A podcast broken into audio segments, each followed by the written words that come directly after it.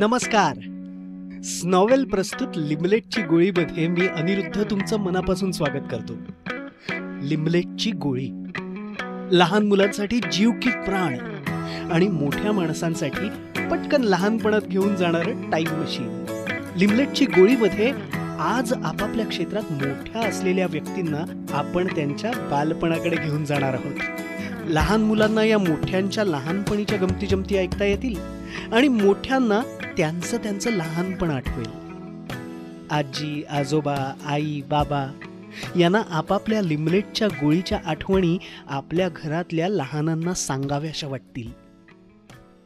तर अशा या लिमलेटच्या गोळीमध्ये आपण आपल्या आजच्या पाहुण्यांचं स्वागत करूया. आज या लिमलेटच्या गोळीचा अनुभव घ्यायला आलेली आहे माझी एक खूप चांगली मैत्रीण आणि अत्यंत लोकप्रिय अशी अभिनेत्री. माझ्या नवऱ्याची बायको या मालिकेतली राधिका म्हणजेच अनिता दाते. हाय अनिता. हाय. अनिता स्नॉवेल कडून तुझं मनापासून स्वागत. येस मला फार छान वाटतंय आज नॉवेल साठी मी पहिल्यांदाच माझ्यामध्ये करतेय आणि फार मस्त वाटतंय कारण स्नॉवेल खूप चांगला प्लॅटफॉर्म आहे आणि तू माझी मुलाखत घेणार हो.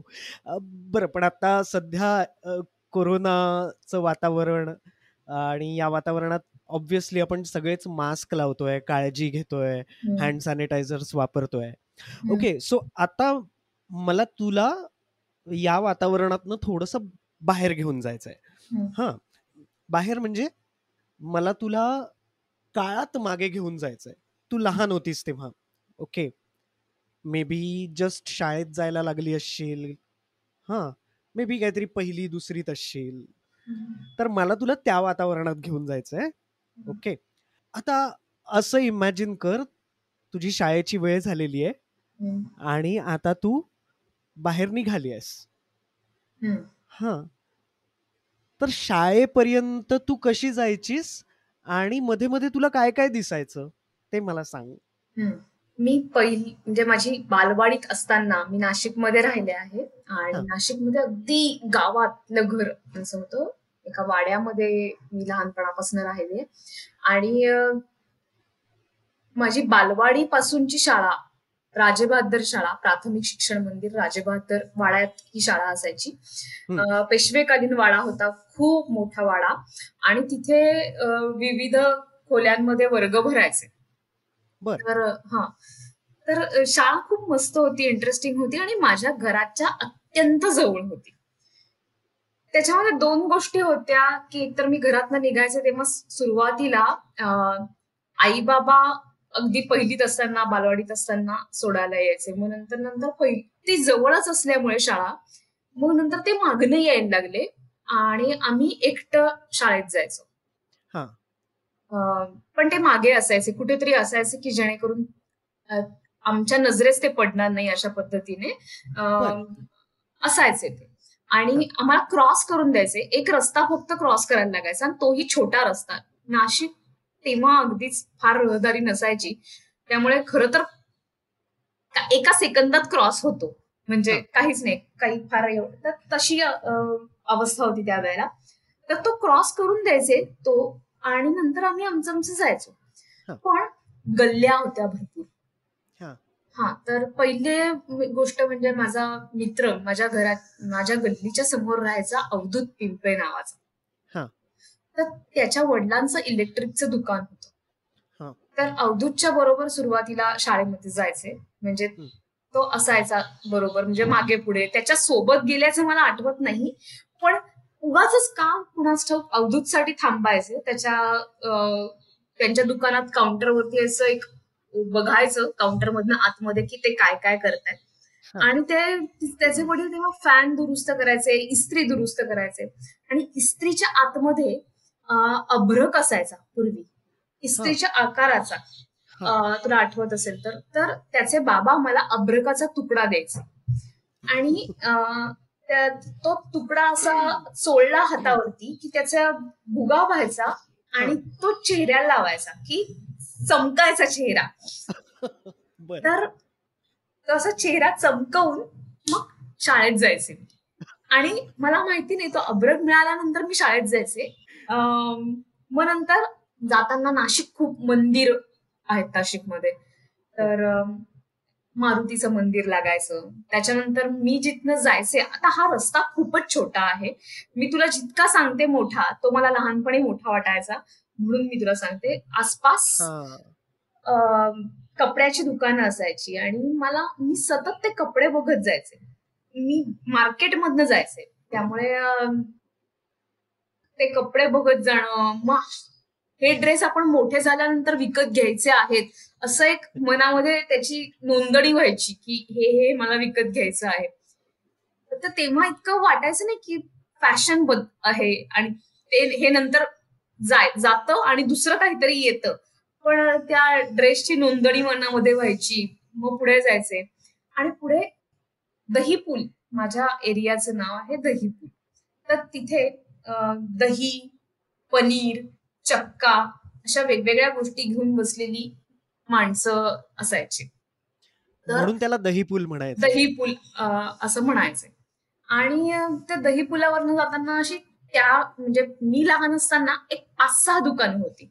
इथेच एक मिठाईचं दुकान होतं. तर तिथे दूध घोटत बसलेला एक माणूस असायचा. आणि त्याचा वास यायचा त्या दुधाचा. तर दूध प्यावंसं वाटायचं तिथे गेल्यानंतर. जे घरी प्यावंसं वाटत नाही ते तिथे गेल्यानंतर का प्यावंसं वाटायचं? गॉड नोज आणि चक्का बघून असं वाटायचं की हा चक्का कधीतरी घरी येईल आणि श्रीखंड त्याचं केलं जाईल. वगैरे अशा गोष्टी मनामध्ये सुरू व्हायच्या. सो दही पुलावरनं जाताना मला फार छान वाटायचं कारण ते दया दुधाचे वास येत राहायचे. मग तिथनं पुढे गेल्यानंतर मला आमच्याकडे कमला विजय नावाची एक मिसळ त्याच तेच कॉर्नरला मिळायची. आणि कमला विजयमध्ये पूर्वी नाना पाटेकर यायचा आणि मिसळ खायचा असं मला कोणीतरी सांगितलेलं होतं. सो नाना पाटेकर आपण मी लहान असताना मला माहिती होतं नाना पाटेकर कोण आहे. आणि इथे येऊन हा माणूस मिसळ खायचा. तर त्याच्यामुळे त्या तिथली मिसळ कशी असेल याबद्दल उत्सुकता होती. कारण पूर्वी असं सर्रास बाहेर जाऊन खा खाणं व्हायचं नाही. म्हणजे हॉटेलिंग नावाची गोष्ट फारच अवघड होती. आणि त्यातल्या त्यात जर आपण बाहेरगावी कुठेतरी गेलो तरच हॉटेलिंग व्हायचं. माझ्या घरामध्ये ती सोयच नव्हती हॉटेलिंग नावाची. आणि मिसळ खायला वगैरे जवळच्याच एका हॉटेलमध्ये गेलो तर घरचे काय म्हणतील नावाची पण गोष्ट होती आणि अर्थातच आई वडील पण काही घेऊन नाही जायचे. त्यामुळे कमला विजयमध्ये बटाटे सोलत बसलेले असायची माणसं माझ्या शाळेच्या वेळेला. सो त्या ज्या वेळा होत्या तर त्या त्या त्या वेळेस ते वास होते काही काही विशिष्ट वास होते. तर हा जो बटाटे सोलण्याचा वास दह्याचा वास त्याच्यानंतर मारुतीच्या मंदिरामध्ये टाकलेल्या तेलाचा वास. असे छोटे छोटे वास घेत घेत घेत घेत मी शाळेमध्ये जायचे. शाळा तशी तसं तर खूप जवळ होती. पण लहानपणापासून आम्ही गल्लीमध्ये लपंडाव खेळत असल्यामुळे असे हे असायचे शॉर्टकट्स असायचे. ह्या वाड्यातनं त्या वाड्यात जाणे किंवा ह्या गल्लीतनं त्या गल्लीत जाणे. तर त्याचा एक त्यांनी भारी वाटायचं. आणि उगाच आपण आज नवीन रस्ता शोधल्याचं एक आणि लवकर पोचल्याचं हे असायचं. खरं तर तीन ते चार मिनिटात माझी शाळा यायची. पण उगीच इकडनं इकडच्या वाड्यातनं तिकडनं जाणं याच्या त्याच्या घरामध्ये डोकावून पाहणं असं असायचं. आता ह्या सगळ्यामध्ये जेव्हा मी तिसरीत गेले जेव्हा आई बाबा मागणं ये येईनसे झाले तर त्यावेळेला एक विडीचा कारखाना होता माझ्या शाळेच्या समोर. आणि मला असं सांगितलेलं होतं की इथून जायचं नाही. पण तो विडीचा कारखाना ह्या एका टोकापासून त्या टोकापर्यंत असा पसरलेला होता. आणि मला असं वाटायचं की विडीच्या कारखान्यात जाणं हा शाळेसाठीचा शॉर्टकट आहे.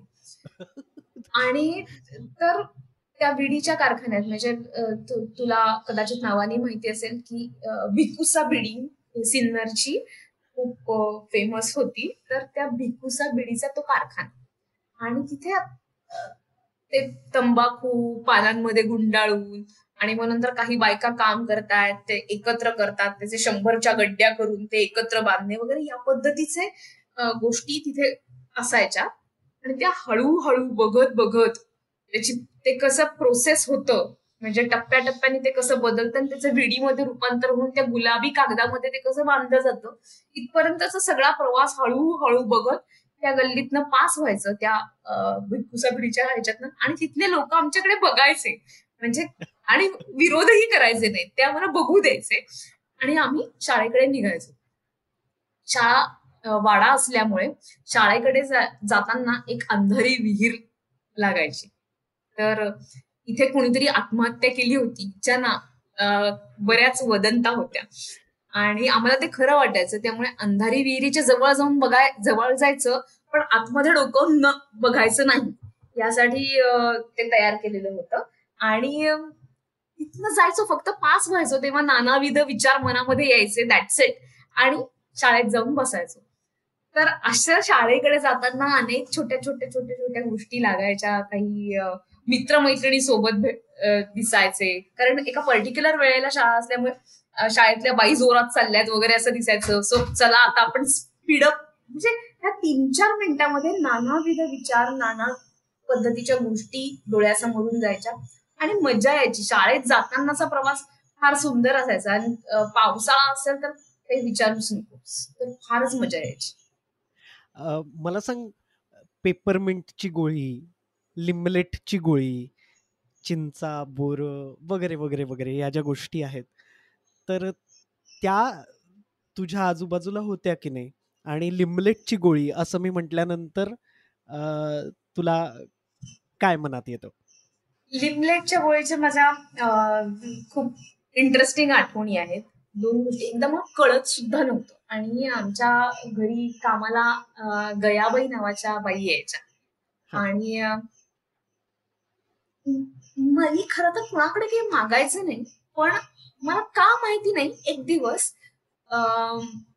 त्यांनी मला विचारलं काय आणू तुला? असं. म्हणजे या हे वय होतं की ते त्या माझ्याशी या भाषेत बोलत होत्या की काय आणू तुला? तर मी त्यांना मी म्हटलं होतं की लिमलेटची गोळी हवी आहे मला. आणि मी त्यांच्याकडे लिमलेटची गोळी मागितली. म्हणून मला आईने शिक्षा केलेली आठवते. ही माझी पहिली आठवण की मी त्यांच्याकडे गोळी मागणं आणि घरातले सगळेजण माझ्याकडे विचित्र पद्धतीने बघत होते हे मला नक्की आठवत आहे की आणि मी खूप मोठा गुन्हा केला असल्यासारखं. आणि वास्तविक पाहता त्यांनीच मला विचारलं होतं आणि मग मला रडू येत होतं. मग त्या सकाळी पण यायच्या आणि दुपारी पण यायच्या. तर दुपारी त्या लिमलेटची गोळी घेऊन आल्या आणि मी म्हंटल नकोय मला मला आई रागवली नको मला. तुम्ही घेत नव्हते. तर त्या म्हणाल्या की नाही घेऊ द्या घेऊ द्या एवढं काय? घरातले सगळेजण आसपास होते आणि त्या मला लिमलेटची गोळी ऑफर करत होत्या आणि मी ती घेत नव्हते. आणि शेवटी मला रडू आलं त्या ह्याच्यावरून. आणि ते म्हणे की मुलगी रडतीये द्या तिला लिमलेटची गोळी. आता तोपर्यंत मी माझ्या मनाशी ठरवलेलं होतं की आता आपल्याला नको ती गोळी. आणि म्हणून त्या गयाबाईंनी माझ्या हातावरती लिमलेटची गोळी दिली. आणि त्यांनी माझे डोळे पुसले. तर त्यांचा हात अत्यंत रखरखीत होता आणि पूर्वी राखेनी भांडी घासायचे तुला आठवत असेल तर. हो. आणि आणि काहीतरी एक पांढऱ्या रंगाची पावडर असायची आणि राख असायची. आणि ह्यामुळे या बायकांच्या हाताला एक विशिष्ट पद्धतीचा वास यायचा. की जो नकोसा व्हायचा आपल्याला. तर त्यांनी मला डोळ्या हातावर म्हणजे असा एक हात फिरवला चेहऱ्यावरनं आणि डोळे पुसले. आणि त्यांच्या हाताला आलेला वास मला भयंकर वाटून गेला की ही बाई रोज हे घासते तिच्या हाताला असा वास येतो. त्या म्हणजे त्या क्षणी तो जरी घाण वाटला तरी मला त्यावेळेस त्या गयाबाईंबद्दल खूप वाईट वाटत होतं की रोज त्यांच्या हाताला छान वास का नाही येते? तर त्याच्यानंतर अनेकदा मला असं वाटायचं की गयाबाईंनी भांडी घासल्यानंतर पॉन्ड्सची पावडर त्यांच्या हातावरती टाकून द्यावी. असं मला सतत वाटायचं की या बाईच्या हाताला वाईट वास येता कामा नये तर अशी माझी ती लिमलेटची गोळी आणि त्याच आमच्या घरी येणाऱ्या गयाबाईंशी एक असोसिएशन आहे. आणि नंतर माझे आजोबा मला नेहमी लिमलेटची गोळी द्यायचे तेव्हा ती पाच पैशाला तीन मिळायच्या. आणि पाच पैशाचं नाणं होतं आणि त्या पाच पैशाला तीन अशा त्या लिमलेटच्या गोळ्या मिळायच्या. आणि माझे आजोबा त्यानंतर मी कुणाकडे काही मागू नये म्हणून ते स्वतः आणून द्यायचे आणि कुठली छान एखादी गोष्ट केली की ती लिमलेटची गोळी द्यायची. असं एक म्हटलं तर ते हे असायचं काय अमिष. असायचं लिमलेटच्या. गोळ्या तर ते असायचं. आणि कधी कधी असंही व्हायचं की त्यांच्या बाबतीत ही गोष्ट होती की हे अमिष आईबाबांच्या बाबतीत अधिक होतं. की अमुक केलं की अमुक दे पण आजोबांच्या बाबतीत त्यांनी आज काहीच नाही म्हणून लिमलेटची गोळी. असंही होतं. सो ही एक व्यक्ती अशी असते की ज्याला कुठल्याही गोष्टीचं हे नसतं की तू अमुक कर तर मी तुला तमुक देईन तमुक कर तर मी तमुक देईन. अशी कुठल्याही पद्धतीची डील नाही. पण आजोबा आपल्याला लिमलेटची गोळी प्रोव्हाइड करतायत. अशी एक खात्री नंतर तयार झाली आणि मग नंतर ते असेच तवर ते आम्हाला सतत गोळी द्यायचे. मग आम्ही किती मोठ्या झालो तरी ते गोळी द्यायचे. हे नक्की होतं. ए तुला लहानपणी कोण कोण काय नावाने हाक मारायचं? माझी जळगावची आजी म्हणजे माझ्या आईची आई मला नीतू म्हणायची. बर. हा.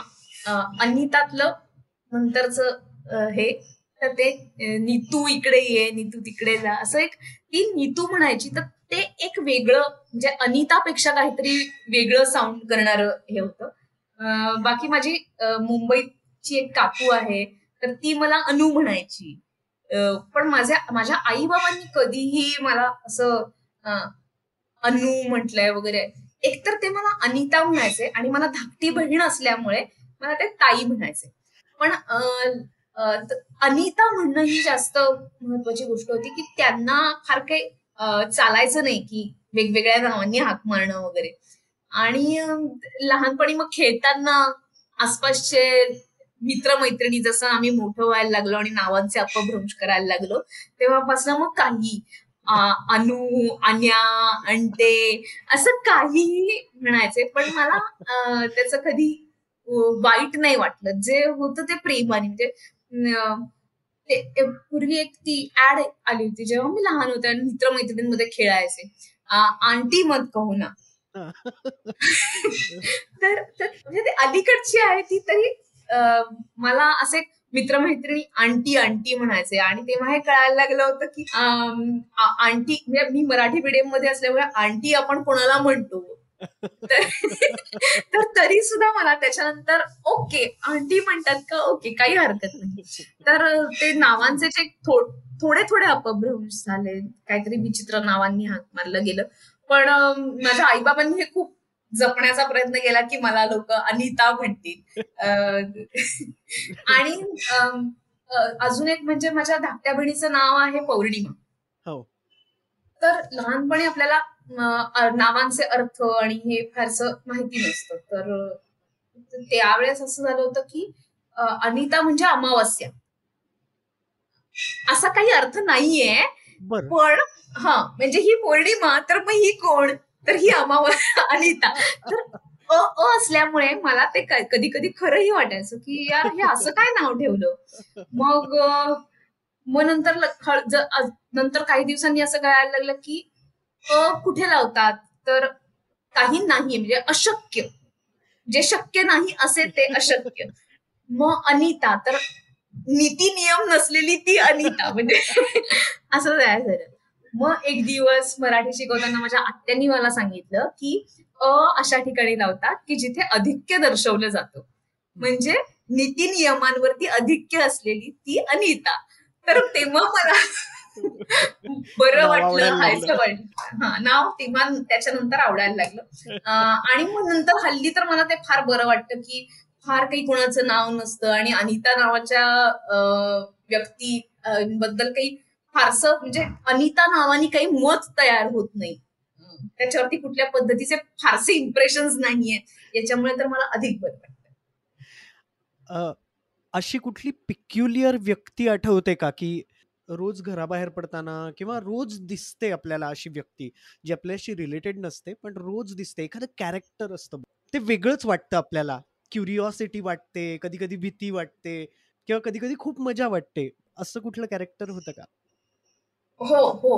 होत. होतं त्याचं खरं नाव काय ते मला माहिती नाही अजूनही. पण आम्ही त्याला पाशा म्हणायचो. हा. तर सगळेजण त्याला पाशा म्हणायचे आणि पाशा हा जो होता तो काहीच काम करायचा नाही आणि इकडे तिकडे हिंडायचा फक्त. आणि कोणीतरी असं एक उठवलं होतं की पाशा सगळ्यांना पकडतो. लहान मुलांना पकडतो पाशा सो आमच्या इथे एक मंदिर आहे तिळभांडेश्वर मंदिर आणि तिळभांडेश्वर मंदिराच्या परिसरामध्ये आम्ही खूप खेळायचो. म्हणजे संध्याकाळ झाली की तिळभांडेश्वरी जायचं आणि खेळायचं. आणि मग त्याच्यात विविध पद्धतीचे गेम्स असायचे. लपन डाव असायचा. त्याच्यानंतर पकडापकडी असायची. काय काय डोंगर पाणी वगैरे वगैरे असं अनंत गेम्स असायचे आणि पाशा संध्याकाळी तिथे यायचा. आणि एक चक्कर मारायचा. आणि त्याची दहशत अशी होती. आता तो खराच तसा होता का तो भीती तयार करायचा हे मला माहिती नाही. आणि काही पायऱ्या होत्या गोठ्याकडनं येणाऱ्या काही पायऱ्या होत्या आणि तिकडनं पाशा तिकडे पाशाचं घर होतं. आणि तो तिकडनं यायला लागायचा. आणि तो यायला लागला की सगळे मुलं खूप गोंधळ करायचे आणि आम्ही सगळेजण कुठे कुठे कुठे कुठे लपायचो. आणि जोपर्यंत पाशा जात नाही गेला का तो वगैरे तो गेलाय गेलाय तो इकडनं पुढे गेला वगैरे असं सगळं व्हायचं आणि मग नंतर लोक बाहेर यायचे. तर हा पाशा दिवसभरात कुठेही कधीही दिसायचा पण त्याची तेवढी भीती वाटायची नाही. पण संध्याकाळी सगळी मुलं एकत्र असली आणि सगळेजण खेळायला लागले की पाशाची भीती प्रचंड वाटायची. का कोणास ठाऊक? एक माहोल तयार होत जातो भीतीचा आणि पण त्याच्याबद्दल सतत हे वाटत राहिलं की हा कुठे राहतो? काय करतो? का असं वागतो? मग त्यांनी खरंच पकडलेली आहेत का मुलं? मग ती कुठे आहेत? मग आपण जायचं का सोडवायला वगैरे त्यांना वगैरे? या पद्धतीच्या गोष्टी तेव्हा मनामध्ये यायच्या आणि त्या तिथेच विरून जायच्या. आणि दिसायचा तो? तो अत्यंत बारीक होता. आणि तो उद्ध्वस्त असायचा. आपण झोपून उठल्यानंतर जसे जनरली असतो साधारणतः तसा दिवसभर झोपून आता उठल्यान कुठेतरी चाललेला आहे. आणि तो असं तडतडत होता आणि तडतड तडतड चालत यायचा. आणि त्यामुळे अधिक भीती वाटायची की हा हळूहळू येत नाही. हा येतो जोरात येतो. त्याला काहीतरी कुणातरी पकडायचंय म्हणून येतो. अशा पद्धतीचं त्याचा वॉक होता त्याचे डोळे गोल होते मोठे होते. पण तो बारीक होता अतिशय बारीक होता. कमाल कमाल. आणि सगळ्यात हा शेवटचा प्रश्न की लहानपणी नाशिकची गोदावरी नदी तुझ्या इतकी जवळ आहे. तुझं अख्खं आयुष्यभर तू ती नदी पाहत आलीस त्या नदीबद्दल थोडस सांग लहानपणी ती तुला कशी दिसायची? हा. गोदावरी नदीबद्दल अनेक लोक अनेक पद्धत म्हणजे आता तिथली तिथलं पात्र घाण आहे तिथे लोक घाण करतात हे करतात ते करतात. असं म्हणतात पण मला नदी पात्र अतिशय आवडत. म्हणजे त्याच्याशी निगडीत इतक्या इतक्या आठवणी आहेत कारण माझं सगळं लहानपण त्या नदीच्या जवळ गेलं. एकच गोष्ट फक्त झाली नाही ती लहानपणी सगळी मुलं नदीत पोहायला शिकायचे. आणि मला माझ्या आई वडिलांनी कधीही नदीमध्ये जाऊ दिलं नाही आणि पोहू दिलं नाही. पण नदी नदीच्या गोष्टी कुठे विहीर आहे कुठे भवरा आहे त्याच्या गोष्टी त्या इतक्या छान होत्या मजेशीर होत्या. नदीकडे बघणं इतकं छान होतं त्यावेळेला. एकतरमध्ये मध्ये पाणी सोडलं जायचं. पाणी रोज सोड सोडायचं नाही. त्यामुळे गंगापूर धरण म्हणजे काय? ते धरणाकडनं पाणी कसं येतं? ते कधी सोडतात? ते पाणी कुठपर्यंत जातं? मग आपल्या आपल्या गोदावरी नदीचं काय महत्त्व आहे? मग रा मग त्याला निगडीत अशा अनंत गोष्टी येतात. मग राम येतो मग त्याचा वनवास येतो. त्याच्यानंतर ही दक्षिण वाहिनी काबर आहे? दक्षिणी दक्षिण वाहिनी आहे आणि म्हणून मग इथे लोक येतात दशक्रिया विधी वगैरे करायला. नदी काठ हा भरलेला असायचा विविध गोष्टी एक म्हणजे ज्याला आपण मुंबईची परस बाग असं आपण नाशिकला म्हणतो प्रचंड भाजीपाला. आणि गंगेवरती भाजीचं मार्केट असायचं. सो रोज सकाळी नाशिककर म्हणजे स्पेशली शहरात राहणारा म्हणजे गावात राहणारा नाशिककर हा आठवड्याची भाजी कधीही भरायचा नाही. रोज माणसं भाजी घ्यायला जायची आणि रोज भाजी घेऊन यायची. सो भाजी घ्यायला जाणं आणि ताजी भाजी मिळवणं हे इतकं भारी असायचं. सो मी आणि माझी बहीण आम्ही रोज भाजी घ्यायला सकाळी गंगेवरती जायचो आणि भाजी घेऊन यायचो. प्रतिम भाजी बाजार त्या भाजी बाजारातली ओळखीची माणसं असायची. मग त्यांच्याकडनं भाजी घेणं निगोशिएट करणं हे खूप मस्त असायचं आणि ते नदी काठी काठी व्हायचं. दुसरी गोष्ट म्हणजे ही सकाळची नदी होती आणि सकाळी विविध दशक्रिया विधींसाठी आलेले माणसं रामकुंडावरती असायची. तर त्यांच्याकडे बघत राहणं ही सुद्धा एक वेगळी गोष्ट होती. म्हणजे काय मनस्थितीत असतील ही माणसं? एकतर मृत्यूची ओळख झालेली नव्हती त्यावेळेला. किंवा माहिती नव्हतं की काय आहे खरं माणूस जाणं म्हणजे काय असतं. मग ह्यांना काय वाटत असेल? आता तो माणूस त्यांना कधीच भेटणार नाहीये. आणि म्हणून हे असं करायचंय का यांनी? मग ह्या ह्या सगळ्या गोष्टींनी काय होतं? त्याच्यानंतर असंख्य ब्राह्मणांची घरं आसपास त्यांच्या घरी बारावा तेराव्याचे विधी व्हायचे. लाडू करायचे. मग माणूस गेलाय तर लाडू का बरं करायचे? वगैरे असे नको ते प्रश्न पडायचे त्यावेळेला. आणि मग हे काय करताय? त्याच्याबद्दल उत्सुकता? हे काळं काळं काय टाकलंय त्या भातावरती वगैरे? असं आम्ही भाजी घ्यायला गेलो की एक पाच ते दहा मिनिटाचा जो एक वेळ असायचा की ज्याच्यामध्ये आम्ही कुठे गेलो होतो याचा हिशोब द्यायला लागणार नाही असा एक छोटासा वेळ घडून त्या रामकुंडावरच्या माणसांकडे बघत बसणे हा एक त्यातला एक भाग असायचा. ही झाली सकाळची नदी संध्याकाळची नदी फारच सुंदर असायची. फार सुंदर की दिवे सोडले जायचे एक शांतता असायची घंटानाद असायचा.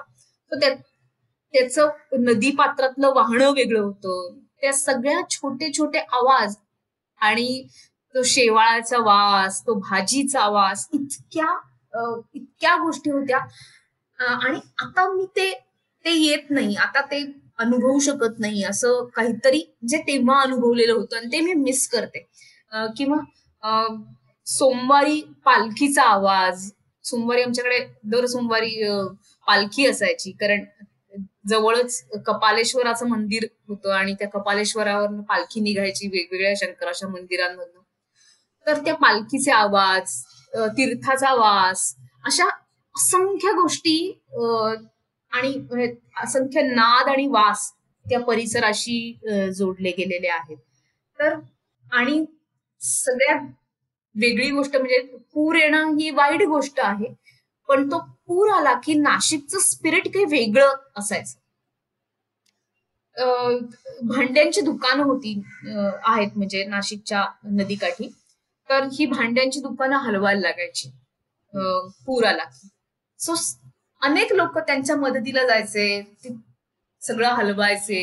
त्याच्यानंतर पुराच्या पातळ्या ह्या कुठे पाणी लागलंय? तिथे दुतोंड्या मारुती आहे तर दुतोंड्या मारुतीच्या कुठे पाणी लागलंय? याच्यावरनं किती पूर आलेला आहे हे कळायचं. त्याच्यानंतर माझ्या माझे आजोबा खूप चांगले स्विमर होते. तर ते गोष्टी सांगायचे अनेक की अमुक अमुकच्या पुरामध्ये आणि ते ऐन पावसाळ्यात जेव्हा प्रचंड पाऊस सुरू असतो.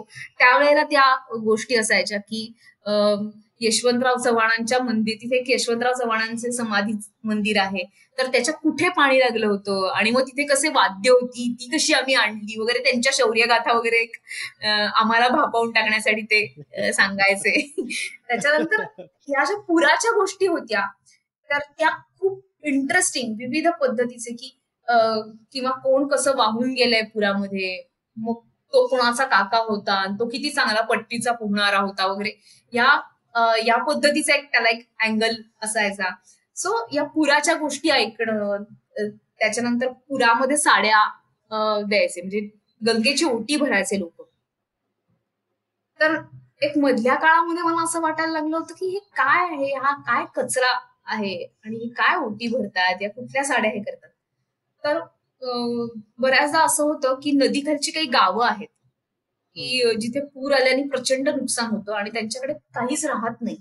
तर हे वाहत आलेलं जे सामान आहे तर ते लोक वापरतात आणि त्यांच्यासाठी काही कुटुंब नदीची ओटी भरतात. असं एक तर ही एक भावना आहे त्या मागची ती भावना म्हणून मला ती तेव्हाही इंटरेस्टिंग वाटायची. तर ह्या सगळ्या गोष्टी छोट्या मोठ्या गोष्टी विविध ऋतूंमधल्या विविध काळातल्या मी नदीशी निगडीत आहेत आणि मला त्या खूप आवडतात. मला जी नदी खूप आवडते. ए मला सांग नाशिककर कसे बोलतात? आमच्या बोलण्यामध्ये भो खूप असतो. हे असं आहे ना भो म्हणजे दोन तीन गोष्टी एक तर र- रावडीपणा असतो. एक. थोडासा एक म्हणजे तुम्ही तुमच्या आवाजामध्ये कितीही मार्द वाणा. हं. म्हणजे काहीही करा. पण त्याच्यामध्ये एक थोडं बारीक एक धमकीचा सूर असल्यासारखं असतं त्याच्यामध्ये. ते कर ना भाऊ.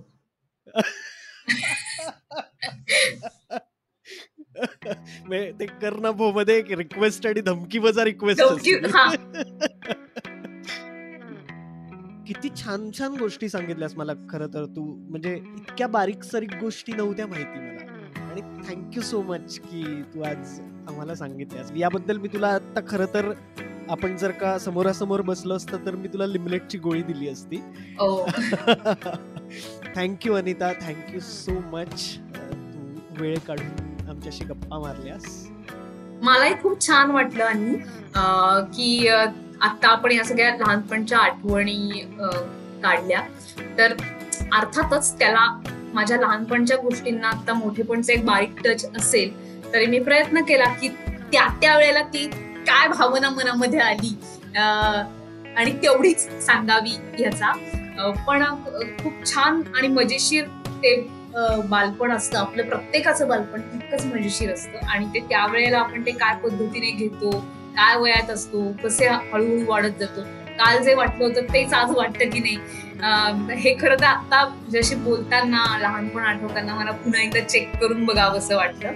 सो पुन्हा मला माझ्या लहानपणी नेल्याबद्दल thank you so much thank you